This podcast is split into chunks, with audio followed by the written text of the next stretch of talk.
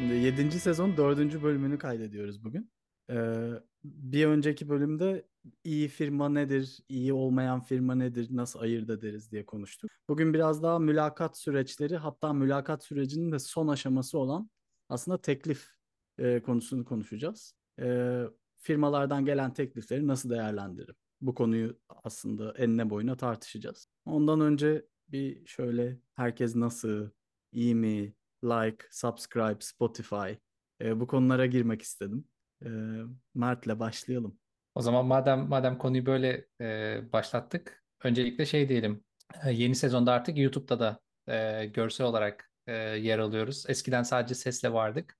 E, bu yüzden YouTube'dan da artık bizi e, rahatlıkla izleyebilirsiniz. E, bunun için eğer yeni videolardan haberdar olmak istiyorsanız subscribe olmayı unutmayın. Aynı zamanda Spotify üzerinde de subscription özelliği gelmiş.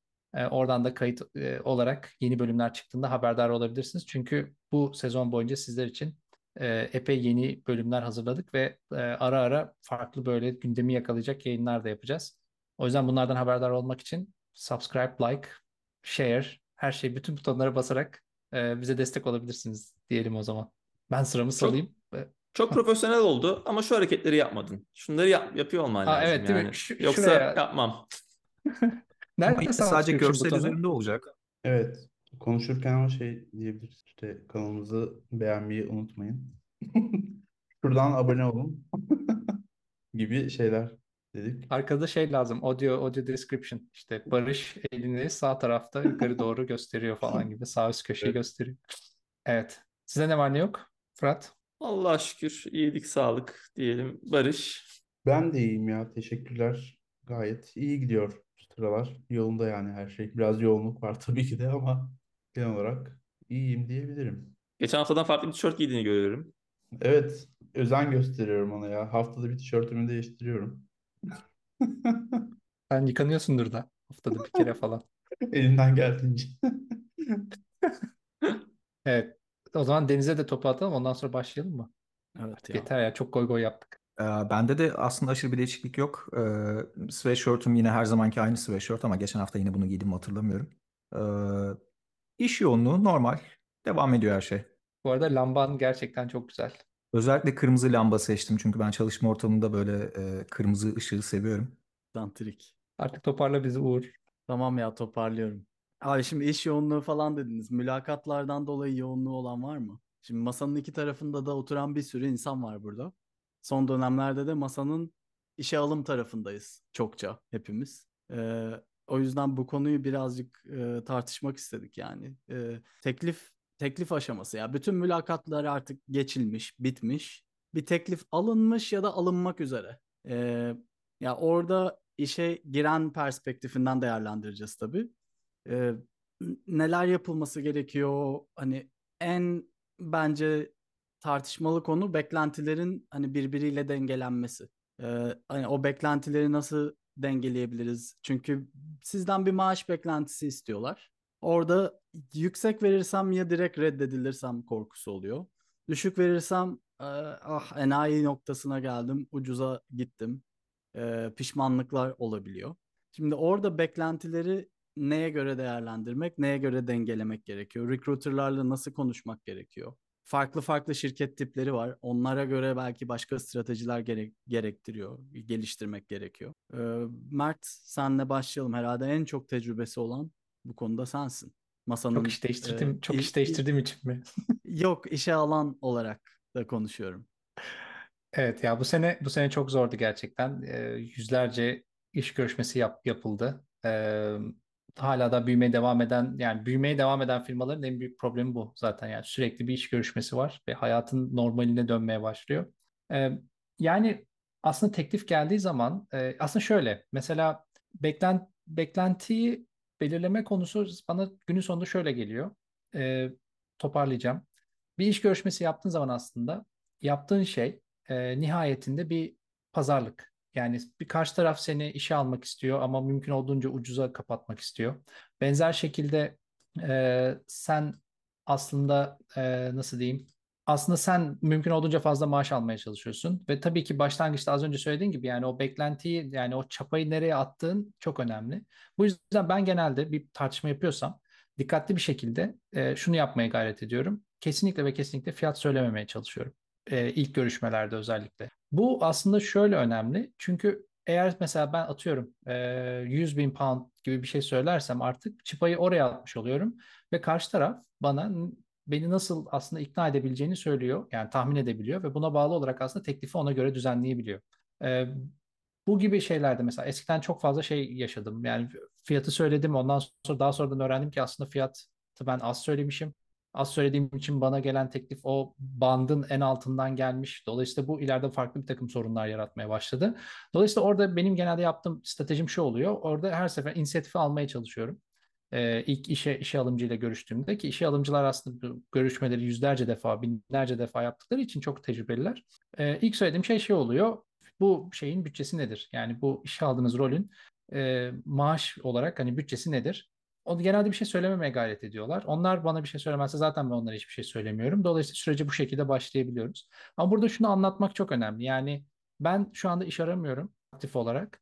Benim için önemli olan şey firmada yani gerçekten içime sinecek bir firmada çalışmak. Fakat bunu yaparken de haliyle e, hakkımı yani harcadığım zamana değecek bir e, maaş almam gerekiyor. Bu yüzden bunu öğrenerek başlamak istiyorum ki hiç kimse zaman kaybetmesin gibi böyle güzel bir açıklamayla, kibar bir şekilde aslında e, amacınızı ve motivasyonunuzu belli etmek kesinlikle çalışıyor diyebilirim. Diğer taraftan bunu yaptığı zaman genelde recruiterlar hani bir şey söyleyebiliyorlar. Bazen söyleyemiyorlar. Onlar benim beklentimi soruyorlar. Benim beklentim sorulduğu zaman da ben genelde e, ben firmaya ne katacağımı henüz bilmiyorum çünkü sizin ihtiyacınızı bilmiyorum. E, e, hani görüşmelerin sonucunda sizin firmanızın politikası neyse ona uygun bir e, maaşı e, yani sizin katacağım etki, yaratacağım etkiyi e, düşünerek, göz, gö, göz önünde bulundurarak bana e, hak, hak, hakkaniyetli bir teklif vereceğinize eminim gibi böyle birazcık daha yuvarlak politik söylemler aslında genelde e, kazandırıyor. E, bunu söyleyebilirim benim açımdan. Yani mümkün olduğunca politik olun, kibar davranın. E, kibar davranmak çok önemli. Fakat bana sorarsanız mümkün olduğu sürece kaçabileceğiniz kadar bir fiyat söylemekten kaçın. E, ve karşı tarafın bir fiyat söylemesine gayret edin. Çünkü o çıpayı oraya attığın zaman o çıpa kesinlikle sizi şey yapıyor. E, bazen suyun dibine de götürebiliyor. Bazen de büyük bir fırsatı kaçırmanızı da sağlayabiliyor. Ya keşke bu programı e, ben kira görüşmesini yapmadan önce yapsaydık. Çünkü şey oldu. E, ben aradım. E, dedim hani sizin aklınızda ne var dedim. E, karşıdaki kişi de sizin aklınızda ne var dedi. Ben tekrar aynısını söyledim. Böyle çok saçma bir e, top birbirine atma oldu. Sonra bir noktada bir şey söylemek zorunda hissettim. E, o söylediğim miktarın etrafına döndük gerçekten de. Şimdi ben fazla mı söyledim, düşük mü söyledim? Bir fikrim yok bununla alakalı. E, evet yani şey deniyor galiba. E, ilk söyleyen kaybeder gibi bir e, pazarlıklarda sanırım yaklaşım var. Ona uymayınca e, biraz sorun yaşanabiliyor. Evet ama kirada tabii sen düşük tutmaya çalışıyorsun. E, maaşta tabii, da yüksek tabii. tutmaya çalışıyorsun o yüzden. Evet. Yo tam tersi yok. ne kadar çok kira verirsem o kadar evin değerini anlarım diye düşünüyor herhalde. Ama oturmuş şirketlerde bazen fiyat aralığı alabiliyorsun. Ya yani bu rol için X ile Y arasında bir şey öneriyoruz e, genelde diyebiliyorlar. Hani o öyle şirketleri yakaladığınız zaman hani ya o data açık oluyor ya recruiter size açık açık söyleyebiliyor bunu. Ee, hani orada da şeyi tartışıyorlar içeride. Bu bu kişi ne kadar iyi perform etti mülakat sürecinde. Ee, biz en alttan en üstte o baremde nasıl bir teklif hani onun altında zaten gelirse o teklifi vermiyorlar muhtemelen. Ee, ama seni işe almak istiyorlarsa da o aralıkta bir şey veriyorlar yani. O, o noktada aslında o aralığı almak e, sizin bir şey söylemenizden çok daha iyi tabii. Bu arada çok hızlı bir şey söyleyeceğim. Aralık dedin ya aslında sen de aralık verebilirsin. Evet. Yani ben atıyorum 40 bin istiyorum değil de işte 20 binle 60 bin arası. Tabii çok abartı bir aralık oluyor ama hani birazcık daha gerçekçi bir aralık e, verebilirsiniz. Yani ben 50 bin istiyorum. Aklımdaki rakam 50 bin demek yerine 30 binle 60 bin arası bir şey olabilir gibi böyle ya da daha mantıklı bir aralık vererek de şey yapabilirsiniz. Ya orada genelde mesela... şey olmuyor mu ama? Karşı taraf bunu şey gibi algılıyor alttaki değeri e, duyuyor sadece. Yukarıdakini çok duymuyor. Ama range ya, yani sonuçta. Aynen öyle. O, o zaman da şimdi... şeyi anlayabiliyoruz. Sen söyle. Ee, yani karşı tarafın alt tarafı duymamasıyla beraber aslında hani e, oradaki baremi belirlemiş olduğunu anlıyorsun ve birazcık dar baktığında anlayabiliyorsun karşı tarafın. Bu da mesela iyi bir görüşme olmayabiliyor. Evet bir Evet. de şeyi de mesajını da vermiş oluyorsun yani benim için en en alt sınır budur yani onun da mesajını vermiş oluyorsun aslında bir yerde. Hani çok aşırı mutlu olacağım bir şey de değil gibi bir ikisinin arasının aslında söylemek istiyorsun gibi geliyor bana. Evet bir de Ama- bundan daha aşağı bir şeyle bana gelmeyin. Hani istiyorsanız bırakalım mülakatı mesajını da veri- veriyorsun yani. Siz bunun çok altındaysanız hiç devam etmeyelim. İki tarafında zamanı kaybolmasın mesajı da gidiyor yani. Bir de aralık verdiğin zaman tamam en alta duyuyor olabilirler ya da duyuyormuş gibi yapabilirler ama e, son aşamada pazarlık e, için elinizde imkan oluyor yani. Ayrıca hı. değiştirebilirsiniz de yani. Atıyorum 10 dediniz. Son aşamada teklif geldi. Ben yanlış söylemişim veya biraz araştırdım. Daha yüksek bir şey bekliyorum da diyebilirsiniz. Çok iyi bir tecrübe olmasa da. Ya burada şunu da unutmamak lazım bu arada. Yani günün en nihayetinde e, bu işe alımcı da sizi firmaya sokmak istiyor. Yani onun derdi o çünkü. Yani o başar onun başarısı öyle ölçülüyor. Ne kadar çok kişiyi işe sokarsa o kadar çok işini başarılı yapmış oluyor. Dolayısıyla o vermeye çalıştığı fiyat yani sizin muhtemelen minimumunuzu verip de sizi kapatmaya çalışmasıyla sizi kaybedeceğiniz sinyalini de vermenizde fayda var. Yani siz orada beklentiyi nasıl ayarladığınız çok önemli bana sorarsanız. Yani işte te- sadece şeyin de tek yani teklifin e, iyi olmasının tek yolu da bu değil tabii. Yani birçok farklı kriter var işin içerisinde. Onlara da geleceğiz ama demeye çalıştığım şey karşı taraf yani sizin minimumunu algıladığı zaman minimum teklif verince sizi kabul etmeyeceğinizi de düşünmesi lazım. Yani bu bu sinyali vermeniz şart. Abi şey ya şimdi maaş dedik ama maaş sadece maaş değil. Çünkü hani bakınca compensa compensation diye bir kelime var. Yani tam tam Türkçesini nasıl çevirirsiniz? Var mı bilen? Bilemedim aklıma gelmedi Karşılayıcı şimdi. paket gibi bir şey mi acaba? Ya full, full paket diyelim abi ona. Yani imkanlar, yan haklar vesaire.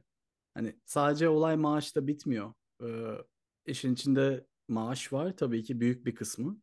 Ama tatil mesela kaç gün tatil veriyorlar? Ee, işte stoklar, işte Türkiye'de yemek, e, yol vesaire bunlar önemli bildiğim kadarıyla. Ee, sigorta, eğitim hakları, eğitim bütçesi. Hani bütün bunları o anki kariyerinizde nerede olduğunuza göre değerlendirip de karar vermeniz gerekiyor bana kalırsa. Yani sadece Evet. maaş budur veya bu aralıktadır ve değilse evet hayıra bakmıyor iş yani.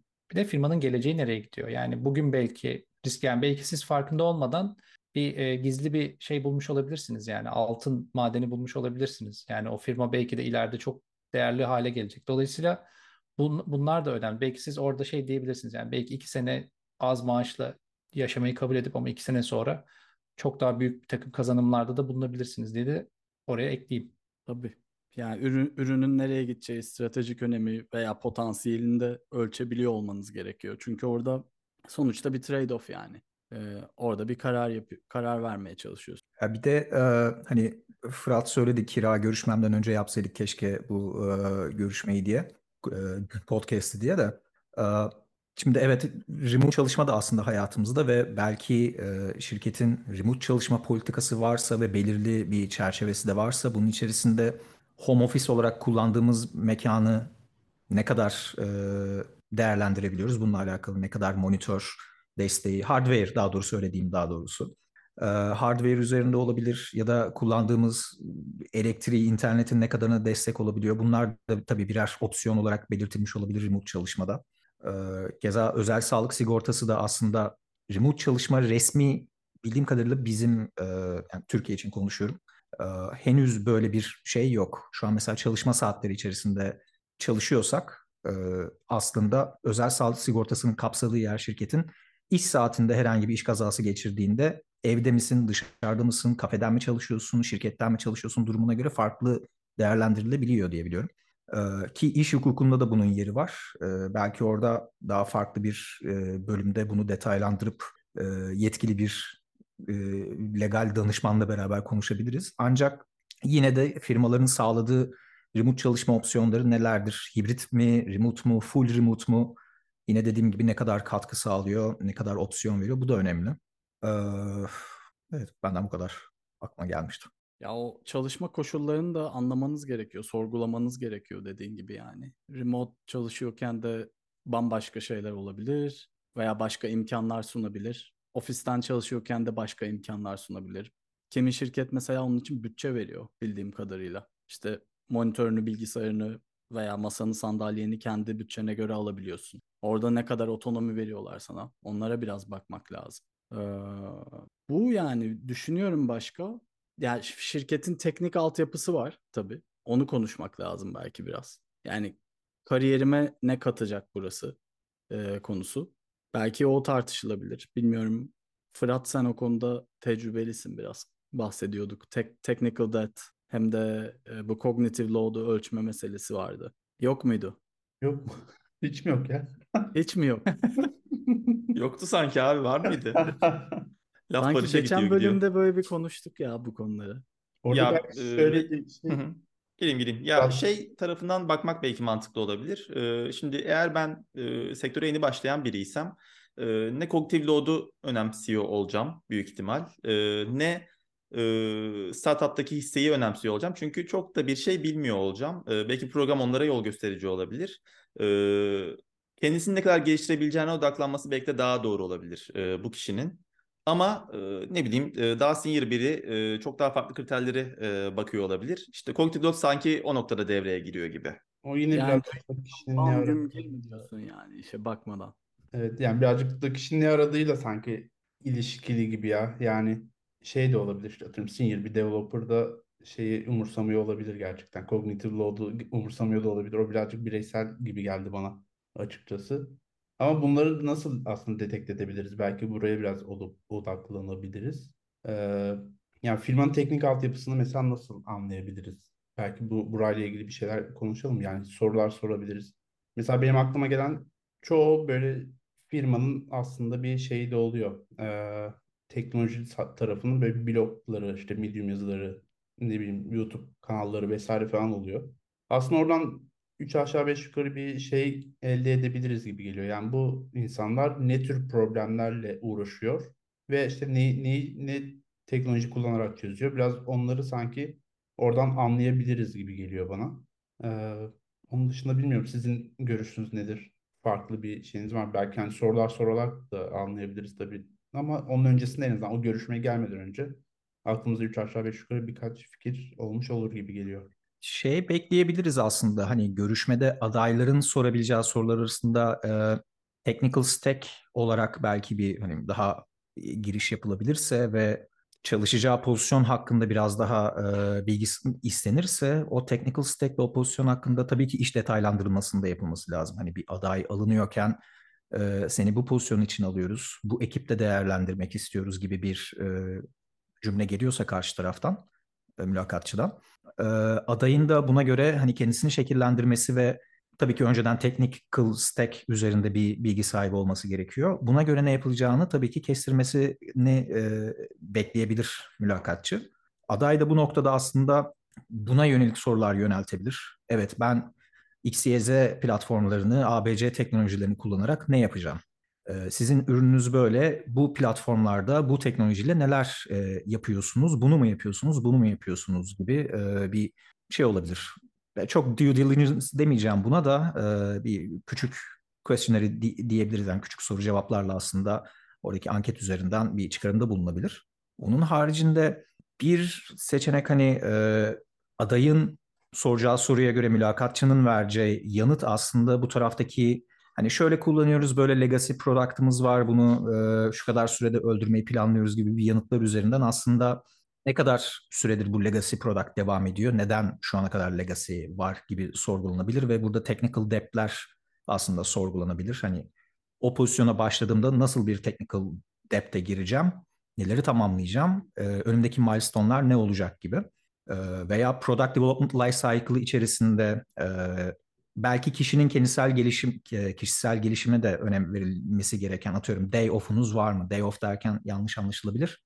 Ee, haftanın her günü atıyorum perşembe günü sen kendi gelişimine ayır ve bize de e, bir workshop bunun üzerine sunum yap gibi. Böyle bir şey de olabilir. Yani bu tam şeyi karşılamayabilir tabii ki. E, firmanın teknik altyapısıyla alakalı değil biraz daha kişisel gelişime verdiği önemle de alakalı olabilir. E, bunlar sorgulanabilir. E, bunun haricinde kullandığı belki altyapıda ya da ürünlerde ya da tooling dediğim genel olarak araç gereç üzerinde ne, ne kadar böyle self-hosted yapı var, ne kadar cloud infrastructure kullanılıyor, ne kadar daha doğrusu genel anlamda cloud kullanılıyor, ne kadar in-house development yapılıyor bu sorgulanabilir ki in-house'da evet maintenance yükü var. Ee, hani kendi işletim sistemimi yazmaktansa e, cloud ortamında bunu e, çalıştırmak tabii ki daha mantıklı. Beni ciddi misin şu Fırat, an? sence? Ee, sen genelde aksini savunurdun. Fikrin mi değişti bu konuda? E, tabii ki fikrim değişecek abi. Yani e, büyüyorum, büyüdüm diyeyim. Ya bazı noktalarda evet bir şeyleri yapmayı çok seviyorum da e, öğrenme açısından faydalı oluyor. E, öğrenmek isteyen tabii ki yine yapsın. E, ama illaki e, hazır bir ürünü almak versus bunu in-house develop etmek aşamasında bir sürü case'den geçmiş bir şekilde aslında o case'lerin, testlerin, security'den tutun da stabilite konusunda e, yani hazır ürünleri kullanmak, e, uygun tooling'i kullanmak daha mantıklı. Kesinlikle, kesinlikle dediklerine katılıyorum. Bir de şunu ekleyeceğim Deniz senin söylediklerine. Kalp attı Fırat. Ee, senin dediklerine şunu ekleyeceğim abi. Ee, yani benim gördüğüm mesela mülakatlarda sorulan bazı sorular genelde böyle işte firmanızın işte e, teknik işte ne bileyim kültürü nasıl, yazılım geliştirme kültürü nasıl falan gibi böyle karşı tarafa resmen hani çok güzel böyle muz orta atan sorular oluyor ve karşı taraftaki kişi de bunu öyle güzel değerlendiriyor ki yani hiçbir şey alamıyorsunuz oradan. Tamamen bir marketing e, sales pitch'e doğru giriyor. E, burada beni benim öner hani ben şunu gördüm mesela beni en çok zorlayan bir yönetici olarak sorulan sorular genelde firmanın negatif yönleri hakkındaki sorular. Yani ne demek istiyorum? Mesela işte şu bu aralar firmada e, işte atıyorum hani en kötü gördüğün hani güzel şeylerden bahsediyorsun. Güzel bir, bir resim çiziyorsun bana ama hani neler kötü bana onlardan da bahset. Çünkü aslında günün sonunda senin aldığın bir risk var. Yani bir işe girdiğin zaman aslında bir risk alıyorsun. Buradaki risk de yani senin tabii ki kariyer hedeflerin oluyor. Kendini belli bir alanda mı geliştirmek istiyorsun? Daha fazla para kazanmak mı istiyorsun? Ya da yoksa daha iyi bir farklı bir kültürde mi yer almak istiyorsun? Farklı bir tecrübe mi almak istiyorsun? Dolayısıyla aslında eniyle boyuyla çok iyi düşünmen gerekiyor ve birçok insan bence bunu atlıyor iş görüşmeleri sırasında. Yani burada asıl sorulması gereken soru neler eksik firmada? Ben o alanlarda ne kadar etki yaratabilirim?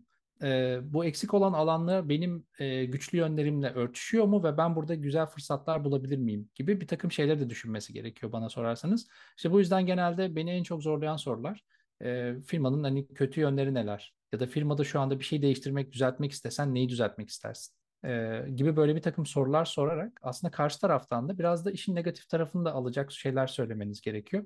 Eğer mesela bazı e, şeylerde bunu sorduğum zaman doğru düzgün cevap veremeyenler oluyor. Mesela bu bir sinyal aslında. Yani bu e, bir şey anlamında yani bu benimle mülakatı yapan kişinin çok belki yetkin olmadığı konusunda bir sinyal. Fakat belki de firmanın içerisinde bunların çok iyi konuşulmadığı konusunda bir sinyal.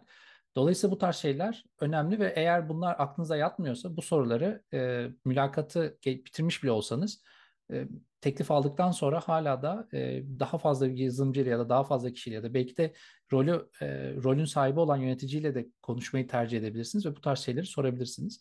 Dolayısıyla kendinizi kötü yönleri de e, anlamaya odaklarsanız kendinizi daha da iyi o role hazırlamış olursunuz. Ben şeye geri geleyim birazcık ya bu teknik konuya. Ee, Orada belki teknik mülakatta Deniz senin dediğin konuyu ya şöyle özetleyip sorabilirsiniz yani. Buy versus build decision'ları kim veriyor mesela?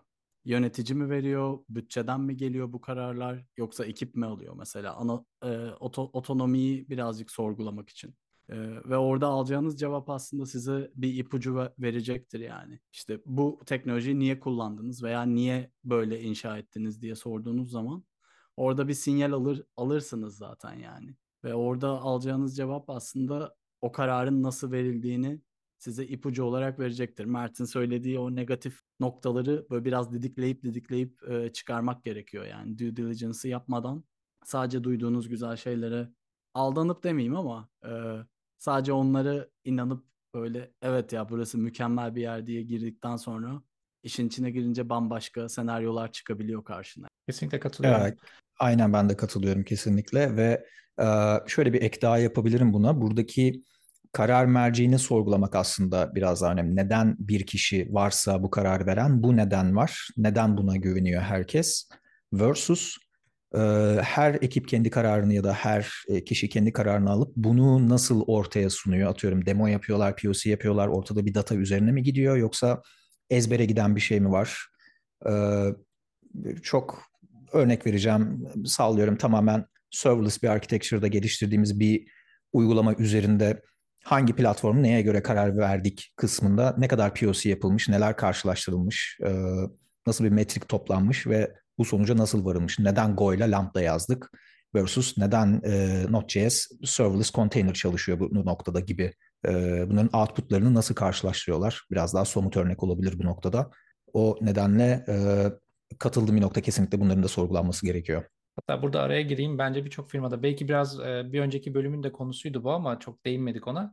Cargo culting denen olay yaşanıyor mu? Yani e, firmada bir takım şeyler böyle kararlar veriliyor. Sonra statükoya yenik düşüp sebebini bilmeden insanlar o aynı kararları uygulamaya devam ediyorlar mı? Konusu da bence ilginç bir e, keşfedilmesi gereken bir şey bir firmaya çalışmaya başlamadan önce. Çünkü bu aslında birçok anlamda senin kariyerinde iler özellikle bir high achiever ya da high performing birisiysen e, karşına çıkabilecek en önemli duvarlardan bir tanesi olmaya başlıyor. Bu sefer gördüğün bir problemi değiştirmeye çalıştığın zaman firma içerisinde e, firma buna izin vermiyor. Firmanın kültürü senin onu e, değiştirebilmeni, o statükoyu değiştirebilmeni engelleyecek bir takım e, refleksler geliştirmiş oluyor.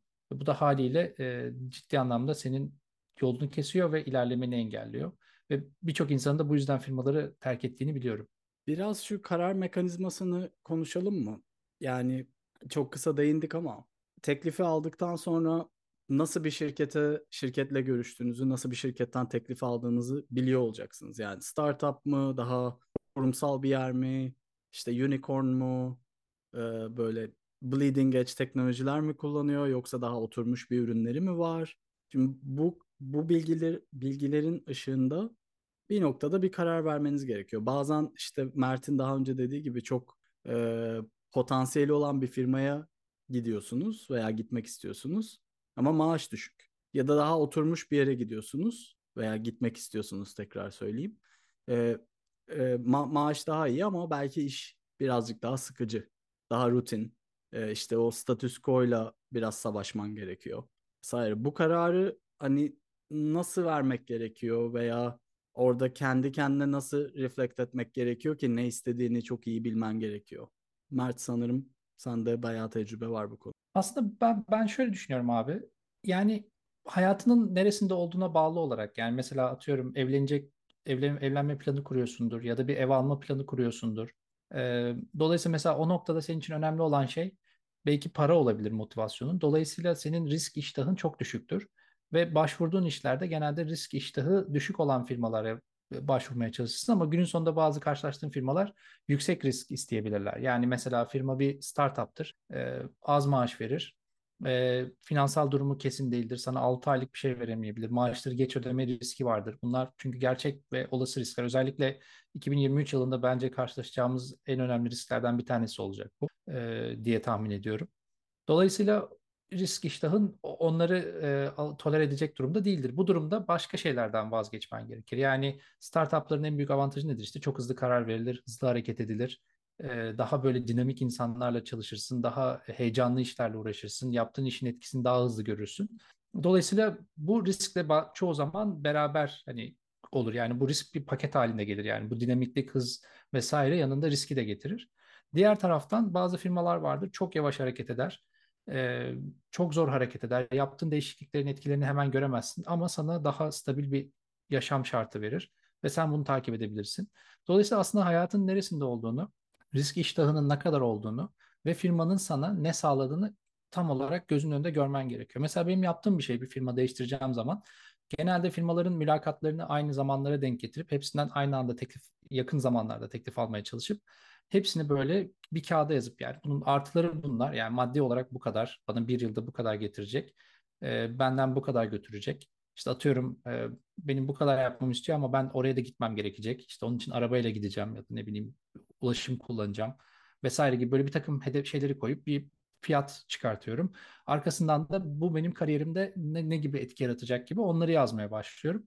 Bu aslında buna böyle bir hepsine beraber bakıp böyle bir yüksekten baktığın zaman tek bir resim gibi e, o zaman aslında daha rahat karar vermeye başlıyorsun. Dolayısıyla benim benim önerim orada aslında hani birincisi kariyerinde neredesin, ikincisi maddi olarak e, risk iştahın ne? Onları onları değerlendirmek diyebilirim.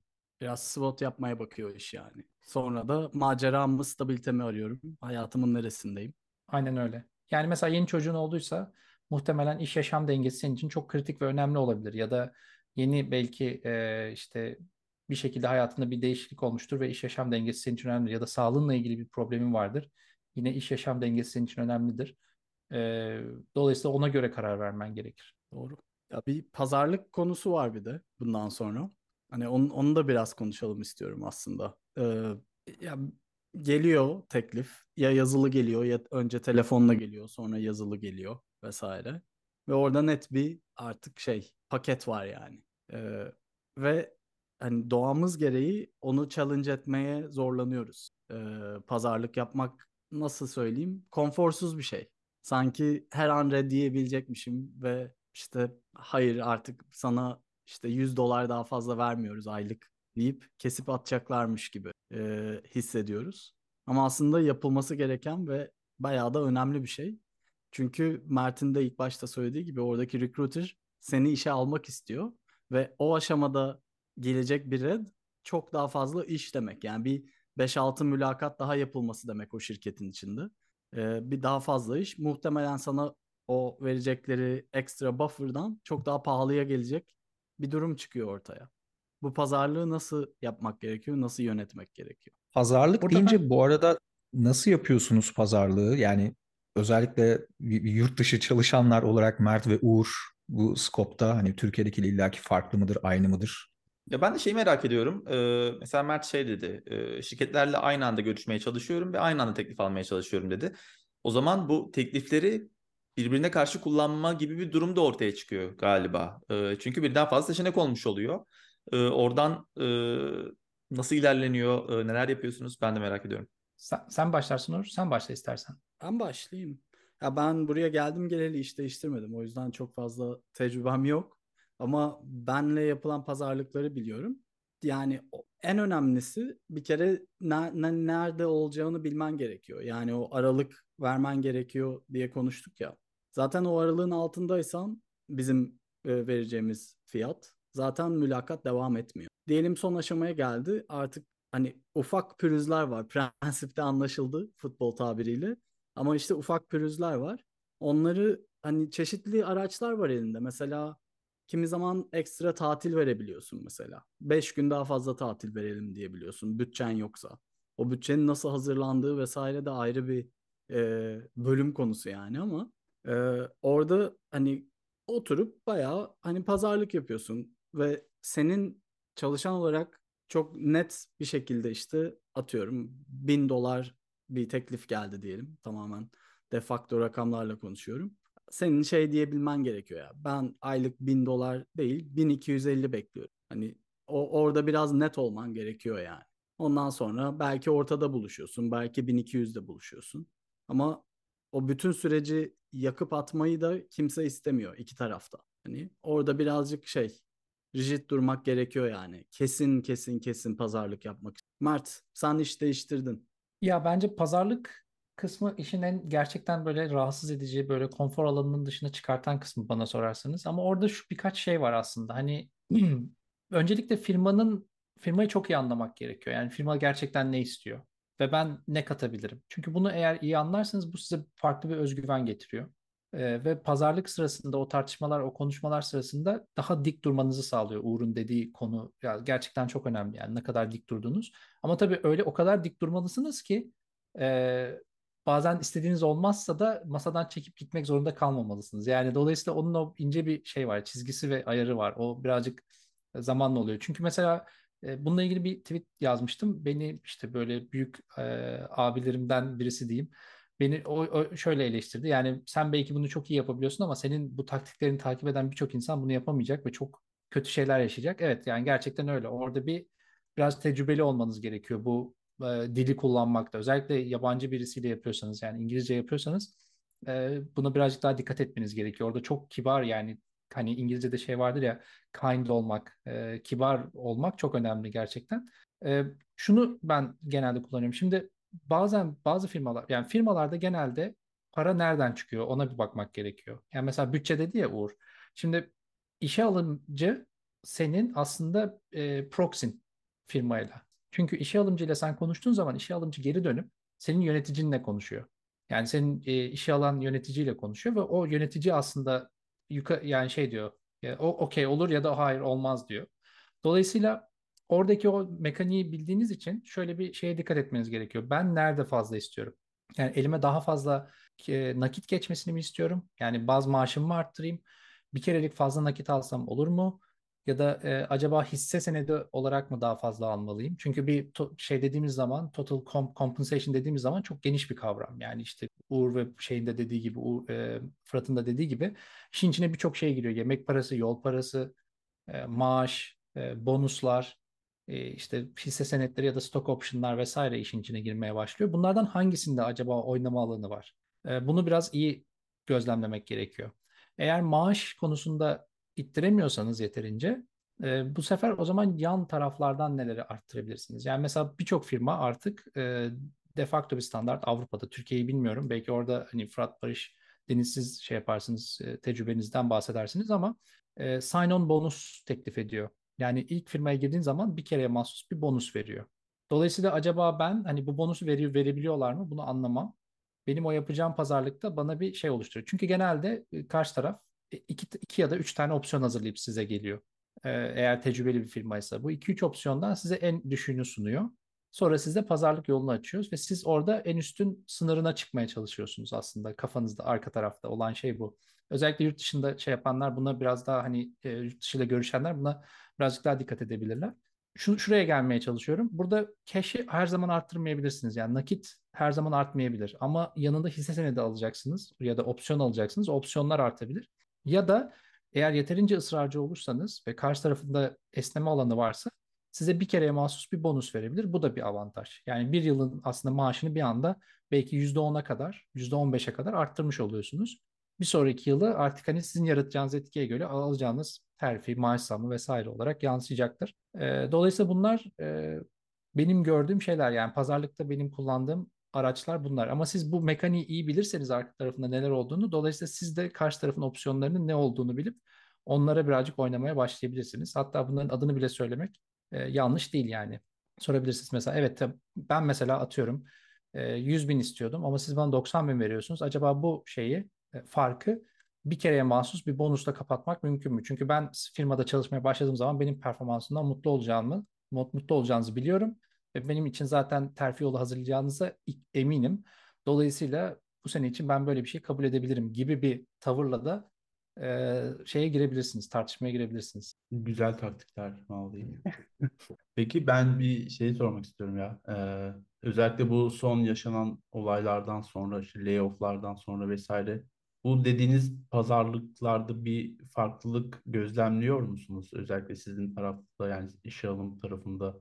Yani işte sign on, sign on bonus diyoruz, işte stock option diyoruz vesaire falan. Ee, insanlar bu pazarlık payı biraz düştü mü? Yoksa yine tamamen aynı devam ediyor mu 2022'yi göz önünde bulundurursak eğer?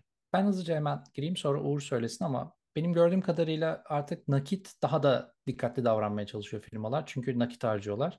Ee, sonuçta işe alımcının bütçe yani işe alan yöneticinin bütçesinden çıkan bir şey nakit para. Yani sen atıyorum 150 bin poundluk bir ya da işte şey alırsan işe girersen 50 bin pound fazla ödüyor 100 bin vermek yerine. Bu, bu bütçesinde etkiliyor. 3 kişiyi öyle işe alsa bir kişiyi aslında almamış oluyor gibi düşünün. Dolayısıyla orada bir esneme bence azaldı. Bir kereye mahsus bonuslar hala da ben duyuyorum birçok kişinin aldığını bu tarz şeylerde. Büyük firmalar bunu vermiyor. Mesela büyük teknoloji firmaları vermiyor ama startuplar genelde bunu daha açık oluyorlar. Bir de son olarak hisse senedi kısmı yani stock option kısmı genelde en çok şeye açık kısım. Çünkü siz mesela bir maaşta oynama yapamazsınız. Çünkü o bütçeye direkt yansıyor. Ama gelecekten aslında şey verebilir işe alımcı yönetici e, mesela 50 bin hisse senin senedi yerine 70 bine okey diyebilir. Çünkü onun cebinden çıkan bir şey değil. O aslında yatırımcıların cebinden çıkan bir para. E, o para da gerçekten çıkmıyor o anda yani belki 5 yıl sonra çıkacak. Dolayısıyla e, bu tarz şeylerde hala daha oynama var ama nakitte daha az oynama görüyorum ben. Ben şeyi söyleyebilirim. Maaşların genel olarak biraz normalize olduğunu söyleyebiliriz yani. 2021'in sonu 2022'nin başındaki o çılgın ikiye katlanan, üçe katlanan maaşlar artık yok. Ee, cash çıkışından dolayı bayağı bir e, şirketler dikkat ediyor yani. Mert'in de dediği gibi ya gelecekten hani borç veriyorlar e, ya işte yan haklarını arttırmaya çalışıyorlar. E, mesela İsveç'te şey yapabiliyorsun. %80 çalışma opsiyonun var. %75 çalışabiliyorsun mesela. E, şirketler bunu artık kabul etmeye daha açık mesela. Eskiden hani hep %100 ile almak istiyorlardı. Ama %75 ile çalıştığın zaman da belki %100'lük değil ama %87'lik, 89'luk bir çıktı vereceksin. Orada ama sen de işte haftanın bir günü çalışmayacaksın mesela. Hem aslında e, cash flow'undan save etmiş oluyor şirket. Ama senin de o ekstra koyduğun efordan e, kazanmış oluyor. Sen de haftada bir gün daha az çalışmış oluyorsun. Mesela böyle, böyle opsiyonlar var. Mert Abi sen ne şey diyeceksin? diyeceğim ya çok çok çok hoşuma gitti bu. Çünkü çok mantıklı. Yani şey gibi bu. Mesela lokantaya giriyorsun bir çorba var bir de az çorba var ya. Evet. Hani az çorba çorbanın yarısı fiyatında ama aslında hani az çorba dediğin zaman tam olarak yarısı da gelmiyor. Daha fazla Evet. geliyor. Yani Aynen tamamen öyle. psikolojiye yönelik. Yani aslında çalışan için çok çok mantıklı. Evet. Ya iki tarafın da win-win yapabileceği bir opsiyon mesela bu. Tabii tatil günü e, çok e, pazarlığı açık. E, onun ötesinde tabii sigorta e, bir de yani stok opsiyon e, eğer kısa vadeli düşünüyorsanız çok kıymetli olmayabilir sizin açınızdan. Çünkü iki, minimum 2 yıl, 3 yıl içinde onu ancak e, gerçek bir şeye dönüştürebiliyorsunuz. Ama uzun vadeli bir şey düşünüyorsanız Tabii onun da ne kadar ona ne kadar değer verdiğinizi düşünmeniz gerekiyor. Biraz Türkiye'yi konuşalım ya. Hep Avrupa'yı konuştuk. Türkiye'de nasıl oluyor pazarlık? Olmuyor. Olmuyor mu? Hiç mi olmuyor? Değil mi? Son zamanlarda hiç şey olmadı ya. Ne denir? Böyle iş görüşmesine falan da girmedim. O yüzden de çok tecrübem yok o tarafta aktarabileceğim. Daha öncekilerde de hiç yapmadım açıkçası. Gerçekten. Aklımda bir fiyat vardı. İşte o fiyata yakın bir şeyle girdim genelde. Öyle oldu benim şu ana kadarki deneyimlerim. O yüzden böyle çok aktarabileceğim bir şey çıkmadı. Fırat'ta belki vardır. Ya e, hani sign-in bonus yok bildiğim kadarıyla. E, yani görmedim, duymadım. Belki yapan bir yer vardır ama e, sektörün çoğunluğu bunu yapmıyor sanırım. Ben aldım E, Türkiye'deyken. güzel. Bu güzel bilgi. E, Türkiye'de bir de bu %80, %75 olayında çalışacağını çok sanmıyorum. Çünkü yine OECD verilerine bakarsak en 60 saati e, geçen kişi sayısında işte %57 e, çalışan çalışanların %57'si 60 saatten fazla çalışıyor. E, hani şirketler daha fazlasını e, beklediği bir ortamda e, bunun daha azını istemek çok gerçekçi olmayabilir. E, tabii her yer bunu yapmıyor elbette. E, ama ortalamaya bakarsak da böyle olduğunu söyleyebiliriz. E, yine de pazarlık yapılmıyor mu? Yani e, bildiğim kadarıyla yapılıyor. E, hani yapıp arttıranlar da olabiliyor. E, o yüzden yapmaktan da vazgeçmek iyi bir fikir değil. Belki Deniz'in deneyimi vardır. Ona atayım topu. Ya aslında benim de e, yok herhangi bir konuda deneyimim. Sadece aday görüşmelerinden adayların e, sorduğu sorular üzerine ben öncelikle şunu söyleyeyim. Herhangi bir fiyat görüşmesi ben yapmıyorum. Ben yalnızca teknik e, olarak her zaman değerlendiriyorum ki o konuda istediği fiyat vesaire hala biraz daha e, kör gidiyor diyebilirim orada. Her- herhangi bir farkındalığım yok. Bu nedenle zaten herhangi bir maaş beklentisi sorusu da sormam.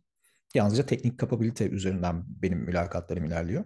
Ee, ancak bu noktada kişinin şirketten beklentisi ve şirketin kişiden beklentisinin birbirlerine net olmadığı bu en başta konuştuğumuz aslında range üzerinden gitmek bir fiyat aralığı verelim. Siz ne veriyorsunuz? Ben ne istiyorum? Loop'una girildiğini evet görüyorum. O noktada biraz daha iki tarafında birbirine karşı net olması gerekiyor.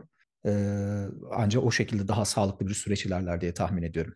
Bir şey sadece çok kısa bir şey söyleyeceğim. Aslında biraz şeyi göz, gö- gözlemliyorum. Yani Türkiye'de mesela kiminle konuşsam kimse pazarlık yapmamış oluyor maaş konusunda. Ve bu sanki bir mahcubiyetmiş gibi algılanıyor. Yani hani insanlar böyle mahcup oluyorlar, ayıp olmasın falan. Hani hala daha böyle bir sanki orada bir otorite var. O otorite bize hangi maaşı şey yaparsa, bahşederse biz onu alacakmışız ya da almayacakmışız. Yani bir binary bir ka- karar var gibi geliyor orada. E, sıfır ya da bir gibi duruyor. Fakat çoğu zaman aslında firmalar da bence e, işe girecek olan adaylar da büyük fırsatları kaçırıyorlar böyle olduğu zaman. Yani bunu belki buradan açıkça söylemek lazım. Yani tabii ki sonuçta bunu suistimal etmek için pazarlık yapmak yanlış. Fakat bence eğer bir firma içinize sinmiyorsa yani firmayı çok sevdiniz ama maaş içinize sinmiyorsa bunu açıkça dile getirmekten kesinlikle bence kaygı duymamalılar. Yani hatta bu bu aslında çok da iyi bir motivasyon. Özellikle bu tarz maaş tartışmalarında zaten hani belki onu da en başta söylemek lazımdı. Bu pazarlık sırasında en önemli anahtar her zaman teklifi kabul etmeye çok yakınsınız hissini yaratmak. Yani şu şimdi böyle bütün şeylerimi döküyorum ortaya ama e, şu çok önemli. Yani sizin şunu demeniz lazım.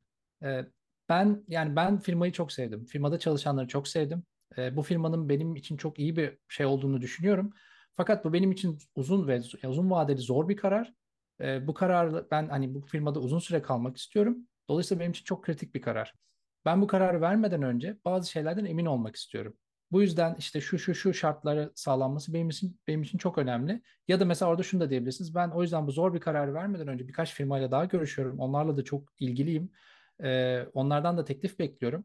Onlardan da teklifi aldıktan sonra karar vereceğim. Ya da onlardan teklifi aldım ama oradan aldığım teklif şöyle böyle gibi. Kartları böyle şeyinize e, ne derler böyle gövdenize yakın tutarak çok göstermeden e, ama elinizde kart olduğunu da göstermek ve firmayı sevdiğinizi ve firmayla ilgili olduğunuzu göstermek gerçekten karşı tarafta çok farklı bir algı yaratıyor. Bunu açıkça söyleyebilirim.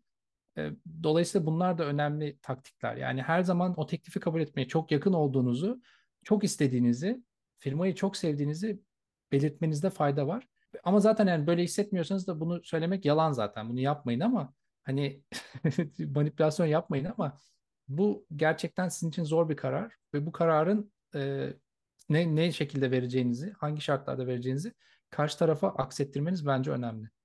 Şey ekleyebilirim aslında Mert dediğine ek olarak eğer e, bir aday olarak düşük bir maaş beklentisiyle bu işe e, başvuruyorsanız ve çalıştığınız firma belli bir zaten başvurduğunuz pozisyonda çalışacağınız pozisyonda belirli bir maaş aralığı varsa bir süre sonra iyileştirme kısa bir süre sonra bir ay iki ay sonra aslında e, bunu yansıtıyor olması da gerekiyor diye düşünüyorum.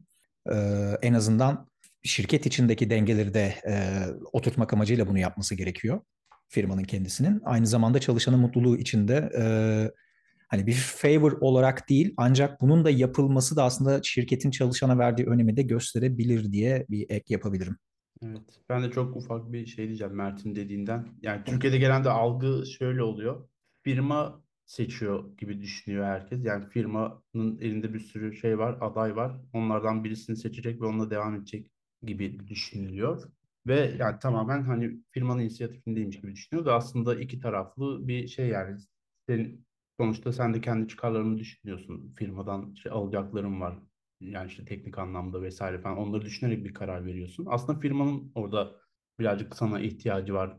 Onu da düşünmek lazım. Dolayısıyla orada biraz şey e, firma ne derse direkt kabul eder pozisyonda da olmamak bence de doğru yani. Biraz içinize sinmiyorsa aslında bunu söylemek lazım. Sonuçta içeride bu daha önceden de konuşulduğu gibi değerlendirilecek şeye bakılacak. Yani işte biz bu adayla işte atıyorum artı işte bin lira daha fazla vermemiz mi bizi daha çok şey yapar e, üzer yorar? Yoksa işte biz gidip 10 kişiyle daha görüşüp benzer bir fiyata birini almamız mı daha çok yorar? Aslında orada bir kar zarar hesabı da yapıyor firma. Çünkü hani bir kişiyi şirkete almak o kadar kolay da değil yani.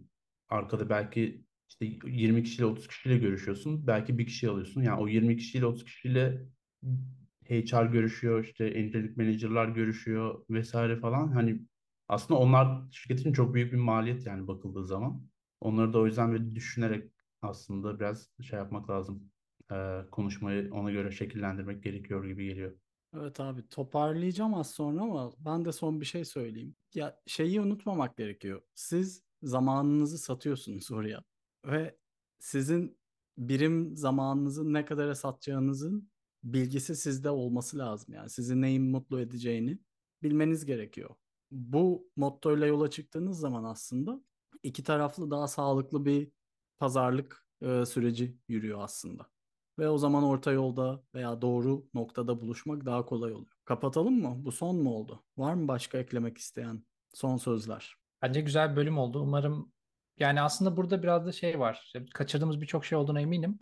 O yüzden e, YouTube'daki komentlere ya da Twitter'dan bize yazarak aslında bu tartışmaları açabilirsiniz. Hatta belki bununla ilgili bir Spaces yayını da yapabiliriz eğer talep gelirse. E, biraz burada konuşmak lazım. Yani bu bence çok önemli bir şey. Çünkü birçok insan aslında firmaya giriyor, bir maaş onun için mantıklı geliyor. Arkasından birkaç ay sonra başkalarının maaşını öğrenmeye başladığı zaman kendisini aptal gibi hissediyor ki çok normal böyle hissetmesi. Dolayısıyla firmadan ayrılıyor. Ee, belki de çok mutlu olacağı bir firma. Fakat o firmada mutlu olma fırsatını kaçırıyor. Ee, bu tarz şeyler gerçekten çok önemli. O yüzden e, iyi düşünmek, e, doğru motivasyonu yakalamak da çok önemli diye son şey ekleyeyim. Yani lütfen e, fikirlerinizi şey olarak, koment olarak yazın. Ya ben de şey ekleyeyim. E, pazarlık yaparken aralığı bilmek her zaman faydalı olabiliyor. E, biz de böyle bir kullanabileceğiniz veri de çıkarabilmek adına bir anket yayınlayacağız. E, bu anketi doldurursanız e, daha sonraki görüşmelerinizde kullanabileceğiniz bir veri çıkmış olur. E, sektörü de biraz daha yakından tanımış oluruz. Çünkü maaşlar çok hızlı arttı. Daha önceki yapılan anketler iki ay önce bile yapılmış olsa çok geçerli olmayabiliyor. Güncel bir veri çıkarmış oluruz. O zaman teşekkür edip kapatıyorum herkese. Teşekkürler. İyi günler, Teşekkürler. e, akşamlar veya ne zaman dinliyorsanız ondan. Evet.